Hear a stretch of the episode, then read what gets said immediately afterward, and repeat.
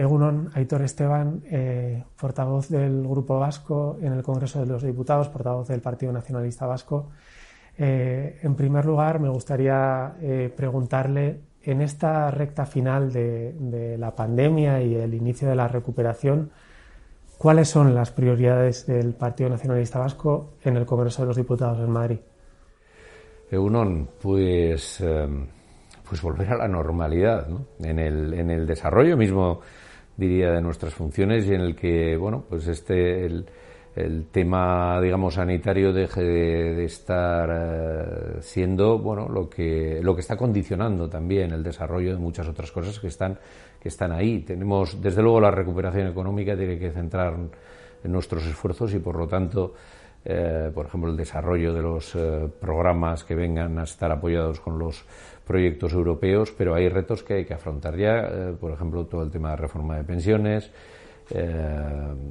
reforma laboral, si tanto se está hablando, si vamos a hacer algo, hagámoslo ya, y hay algunas bases puestas, y, y, evidentemente pues el cumplimiento de los acuerdos a los que a los que llegamos con el gobierno y que tendrá que, llevar adelante, ¿no? Eh, tendrá que cumplir. Y más allá de todo eso, ah, cuando digo lo de volver a la normalidad, quiero decir que es, durante el tiempo de esta pandemia también hemos asistido a una tendencia centralizadora que desde luego hay que revertir. Hablaba, uno de los aspectos que me comentaba era el de la reforma laboral. Mm. Eh, parece que sí hay voluntad por parte del gobierno de, modificarla, pero parece que no llega. No sé si usted, ustedes tienen algún dato eh, respecto a las conversaciones que mantienen con el gobierno de que esto efectivamente se vaya a realizar eh, en el corto plazo. Bueno, yo creo que me parece que va a ser un, retoque de la legislación laboral sobre eh, basándose en lo que ya habíamos acordado eh, una serie de partidos pues eh, en el año 2018 estaba el asunto yo diría que bastante avanzado y maduro como haber salido adelante y bueno pues después repentinamente se convocaron eh, las elecciones. Yo creo que esa será seguramente la base, eh, más allá de algún movimiento más que se pueda dar en la mesa de, diálogo social, ¿no? Pero, bueno, eh, es difícil una, una reforma que vaya más allá. Desde luego, como se suele hablar de derogar la reforma laboral, dejarla en una especie de vacío, pues no parece que eso se vaya a producir. Pero que hay un acuerdo, yo diría, bastante amplio bueno, entre grupos de la Cámara como para retocar determinadas cosas que incluso podrían contar con el acuerdo de, empresarios y trabajadores, me parece que sí.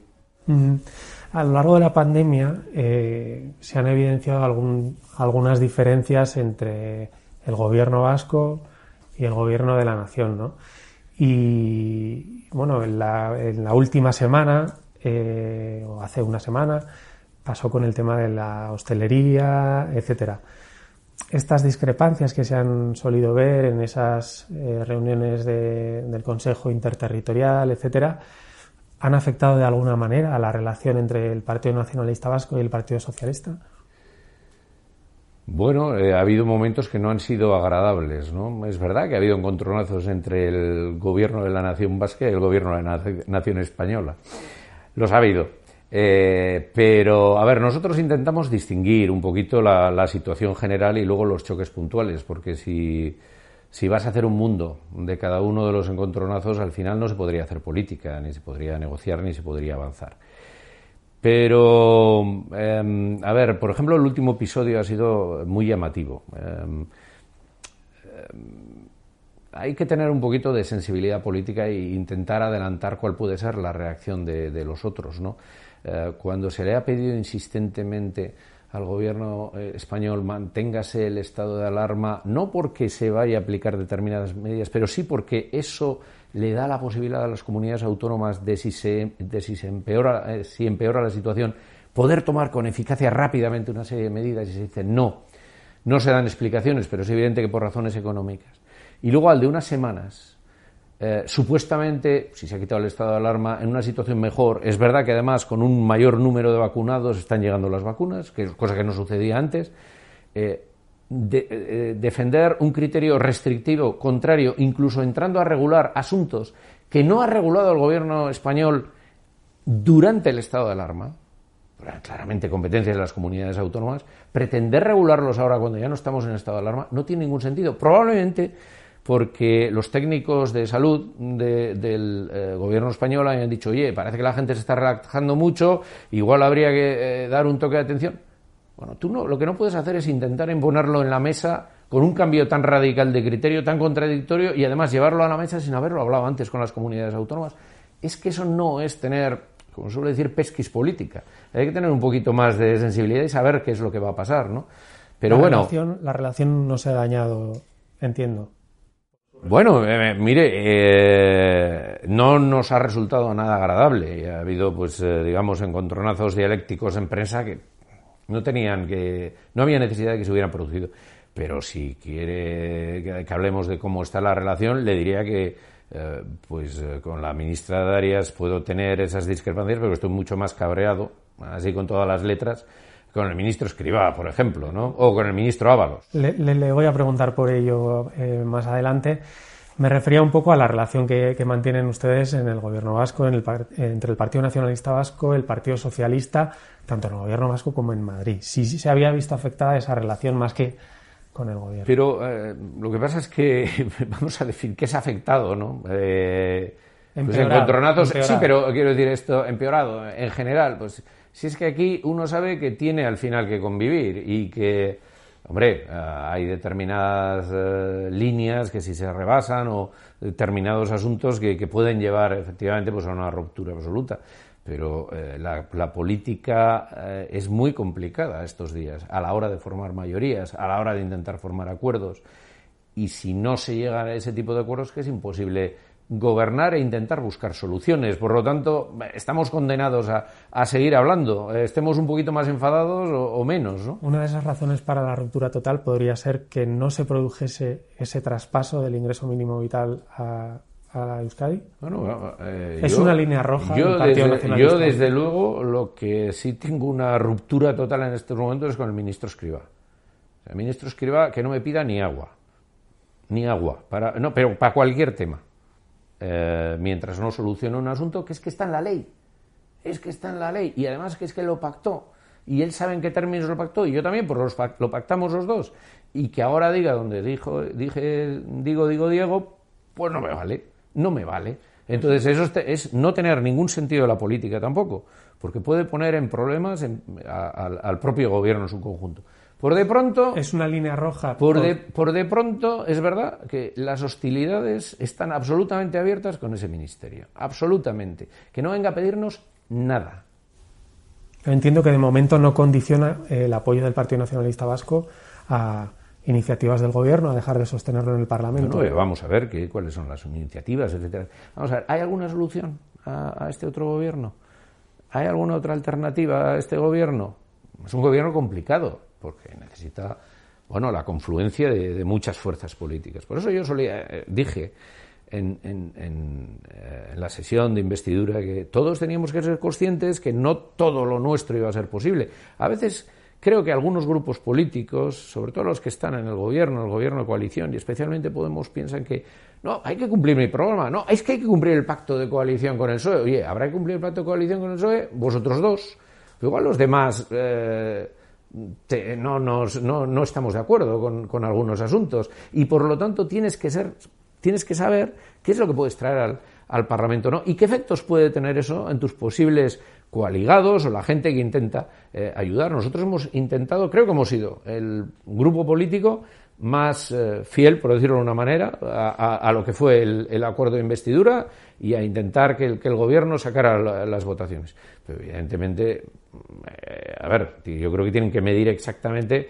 Eh, hay algunos temas que nos han gustado menos, otros que nos han gustado más, pero bueno, tienen que, tienen que ir afinando y desde luego lo que tienen que hacer es cumplir con los acuerdos, porque es que si no, las motivaciones se agotan. Ahora bien, es bien cierto también que no hay otra alternativa. ¿Eso quiere decir que como no hay otra alternativa vamos a estar aguantando perseculan seculorum? No.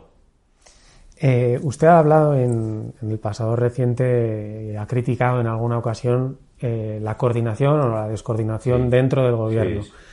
¿Cree usted que con la salida de, de, Pablo, de Pablo Iglesias del gobierno va a mejorar esa coordinación? Pues mire, si el problema fuera únicamente que la descoordinación era entre los ministerios de Podemos y el PSOE, eh, eso era el ruido, ¿no? Que además, eh, bueno, Pablo lo hacía muy ostensiblemente y, salía. Eh, pero el problema es que hay descoordinación entre ministerios del propio PSOE, por ejemplo. Mm, bastante evidentes en, en mecanismos de trabajo, en materia funcionarial y en cuanto a la voluntad de mover los asuntos, ¿no? Y eso, eso sí me preocupa, eso sí me preocupa. Eh, ya digo, no es por voluntad de, algunos ministros, incluso igual por no es voluntad de ninguno de ellos, pero, pero a la hora de funcionar uno se da cuenta que hay eh, pues que hay disfunciones, que hay eh, mecanismos que no están engrasados, que hay asuntos que se retrasan o que no se hacen correctamente, pues porque la maquinaria administrativa no está bien estructurada. Eso es así de claro.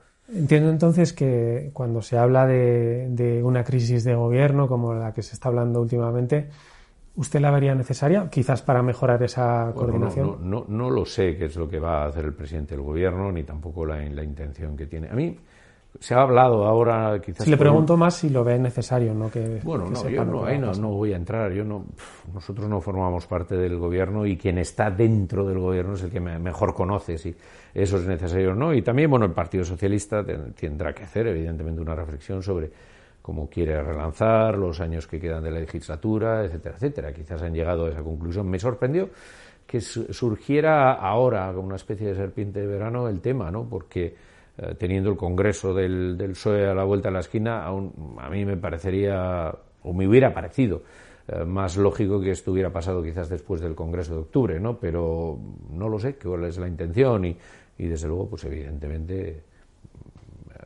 puedo entender perfectamente que quiera renovarlo. No, le importaría, entiendo, la salida de Escriba en estos momentos. La salida de Escriba, ah, pero mire, no es un tema con Escriba. A mí lo que, lo que quiero es que se produzca la transferencia, que es lo que dice la ley. Ah, y lo que dice el estatuto, en los términos en los que eh, tenemos recogidos como, como, comunidad foral, además. ¿no? Eh, es eso lo que quiero, no es tanto de quíteme a un ministro, es no que funcionen las cosas. Entonces, si las cosas funcionan con escriba, pues perfectamente. Ah, si no funcionan, pues. Ahora, que me pongan a alguien que vaya a funcionar, ¿no? Quiero decir, porque si me cambian a escriba por Martínez o por Pérez y Martínez y Pérez eh, siguen haciendo lo mismo, pues oiga, paso eh, por cambiar de tema, eh, últimamente usted ha comentado que los indultos podrían abrir una nueva etapa de diálogo y de, bueno, de entendimiento. Eh, ¿qué es lo que, de, qué tienen que hablar el, el, el gobierno y el gobierno español?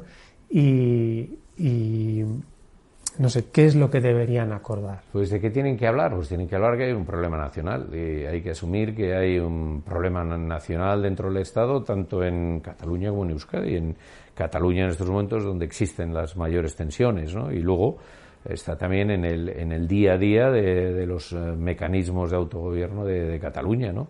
Eh, que, que, bueno, aún sigue en discusión todo, todo lo que digamos, el, el, leitmotiv inicial de, todo esto, si nos remontamos muy al inicio, que era el tema de la financiación, ¿no? Y el estatuto, etcétera, etcétera. Entonces, bueno, ahí hay que afrontar eh, muchas cosas, ¿no? Eh, el propio hecho de, del sentimiento nacional catalán, ¿no? Pero bueno, la cuestión es que, que, se empieza a hablar y ya veremos ahí qué, qué vía se abre.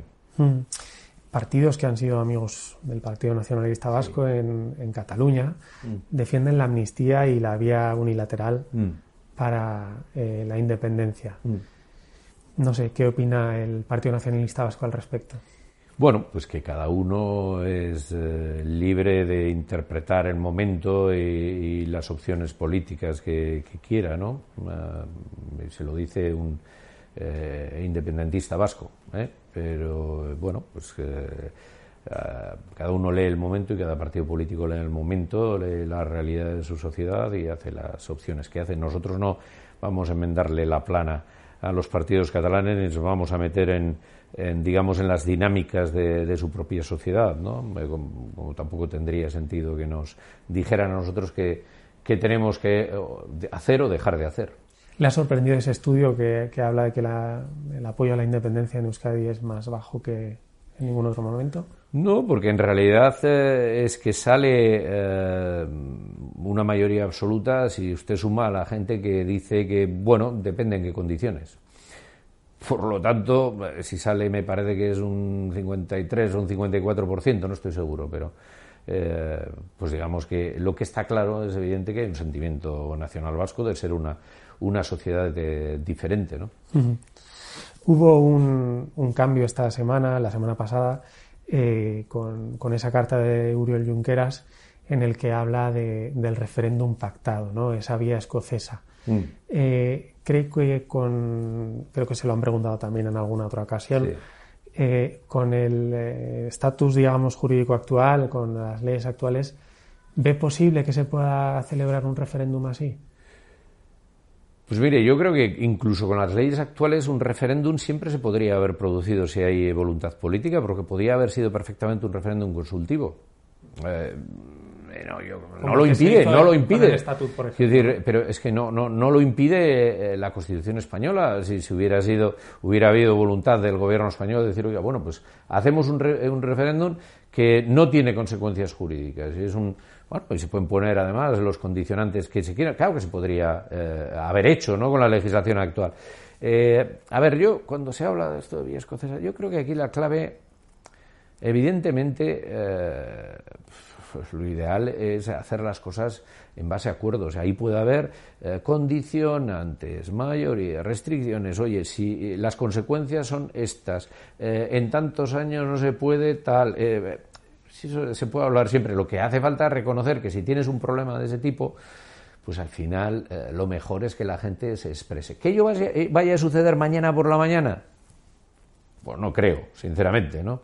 Eh, además, digamos, la, el caldero político español está muy complicado en estos momentos, ¿no? Lo mejor sería, pues, pero, rebajar un poquito los tonos por parte de todos, empezando por el Partido Popular, que lo único que está haciendo es eh, intentando buscar réditos políticos a corto plazo eh, con este tema catalán. Yo, yo no entiendo esta, la, campaña de recogida de firmas ni, ni, ni, ni, la dinámica en la que se está metiendo Casado. Creo que es muy peligrosa. Sí, le iba a preguntar también por eso. Para su país. Por ello, eh, pero respecto al referéndum pactado, se ha declarado usted como independentista vasco.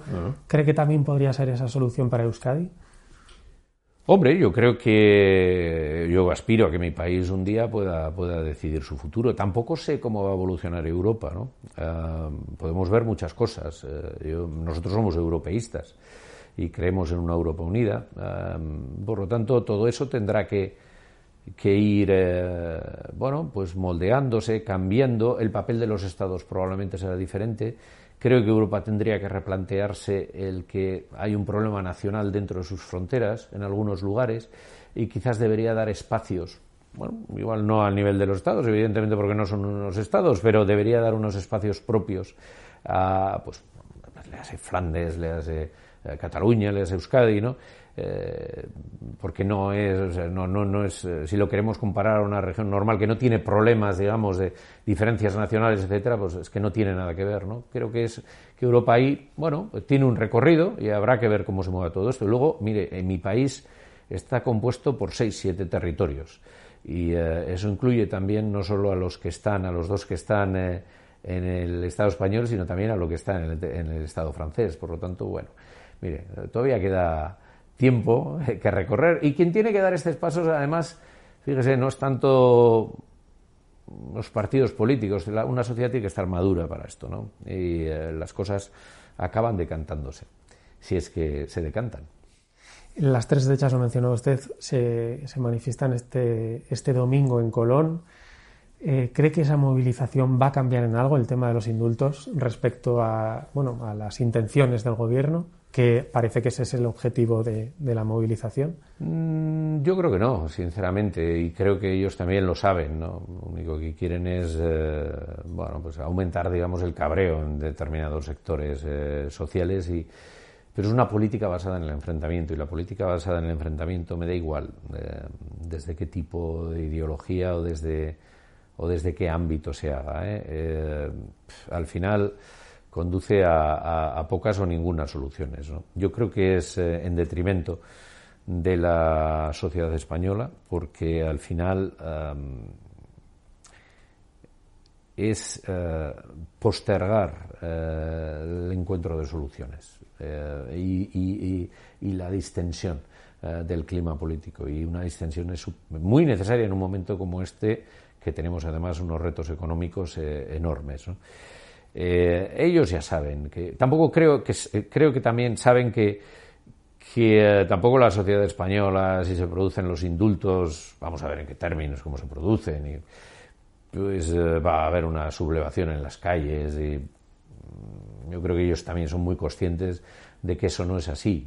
Eh, en realidad la sociedad española es muy probablemente más templada de lo que sus representantes políticos se aparentan. Mm, ve recorrido a la estrategia de oposición del señor Casado, le ve en la Moncloa, le digo porque últimamente las encuestas parece que apuntan a una, a una mejora del Partido Popular. Le veo como a toda esa generación eh, queriendo correr demasiado, ¿no? Y em, bueno, es que claro, es que ya ha pasado por aquí unas cuantas personas que ha sido visto y no visto, ¿no? Eh, es un poquito el estilo también de Rivera en el sentido de, ver tan cerca el, bueno, que mire yo, como no lo entiendo la, la política como una toma del poder, lo entiendo como transformadora de la sociedad dentro de unos parámetros, de una visión que tú tienes de cómo puede ser esa sociedad mejor y puede funcionar mejor, pues me parece que estas prisas no tienen ningún sentido. Además, me parece que los líderes eh,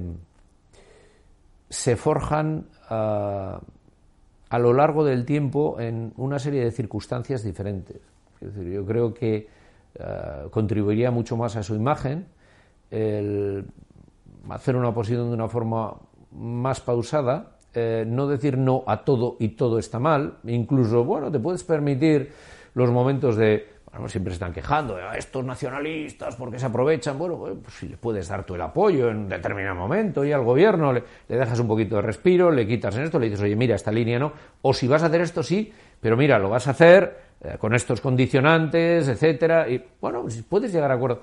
Lo que pasa es que en la clase política española se piensa que eso ah, no, no, no tiene rendimientos, digamos, luego a la hora de que los ciudadanos vayan a votar. Yo creo que están completamente equivocados. Al final tienes que tener una imagen de que eres capaz de gobernar en situaciones diferentes, que eres capaz de acordar, ah, incluso a la hora de la imagen que transmites a Europa.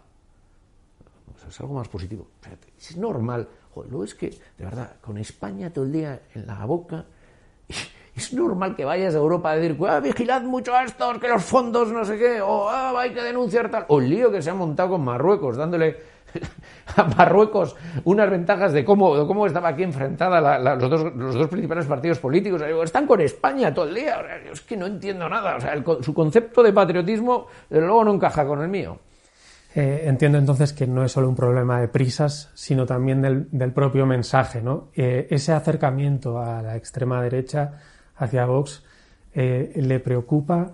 Eh, ¿Cree que en un futuro Vox podría entrar en Yo creo que le debería preocupar más a Casado, porque es que eh, como alternativa de gobierno para él es nefasto. Si, si, si sigue en esta línea, en este discurso, al final, por ciudadanos, bueno, está claro que, o bueno, me puedo equivocar perfectamente, pero intuyo que que, se va a pasar la mayoría de sus eh, responsables institucionales al Partido Popular y que como, como partido pues se va a diluir un tanto. El único aliado que le queda es Vox. En esas circunstancias, ¿con quién más cree que va a poder llegar a una mayoría absoluta? Con ustedes no. cree, desde luego que no. en los parámetros en los que se están moviendo, es que ni hablar. O sea, es que no tenemos nada que hablar. O sea, eh, pero es que además eh, fíjese, incluso a la hora de exponer su, su, alternativa a la sociedad española, eh, de verdad sabiendo que ese es el único aliado, eh, pues si para el PSOE es muy fácil ocupar el centro con que se centre un poquito, la gente es más templada a la hora luego de tomar decisiones de lo que yo creo que se está equivocando eh, de cabo a rabo, pero en fin, no, le voy a no le voy a decir además cómo, llegar al poder, ya le estoy dando muchas pistas, demasiadas. Decir, es que no, no, sé, me parece que es que se está cerrando oportunidades. Además, me sorprende que haya tomado la decisión después del discurso que yo lo vi muy positivo que hizo en la moción de censura de Bascal, es que fue, fue un cambio de tercio y me sonó a una, con todas las diferencias que pudiera tener en algunas de las cosas que dijo, pero le puso unas rayas muy claras en términos democráticos, de diferente, no somos lo mismo, etcétera, le dejó noqueado y sonaba más a una derecha europea, bueno, más homologable de otros países, ¿no? Y de repente, de nuevo, es, es la coyuntura, ¿no? Ay, las elecciones de Madrid, ay, me cambio, ay, esto. Vamos a La ver. necesidad, Yo creo que a un, ¿no? a un partido político, a un partido político y a unos dirigentes políticos de peso, lo que se les exige es más allá de la coyuntura y de los movimientos, tener claros hacia dónde quieren ir, ¿no? Y eso es lo que en España, sinceramente, pero ni en un lado ni en el otro, ¿eh? No lo veo. Me parece que se deshacen como azucarillos. Igual cambian, pero hoy por hoy es como lo veo. Aitor Esteban, pues muchísimas gracias. Esto era lo que teníamos planteado. Pues gracias, a ustedes. Muchas gracias.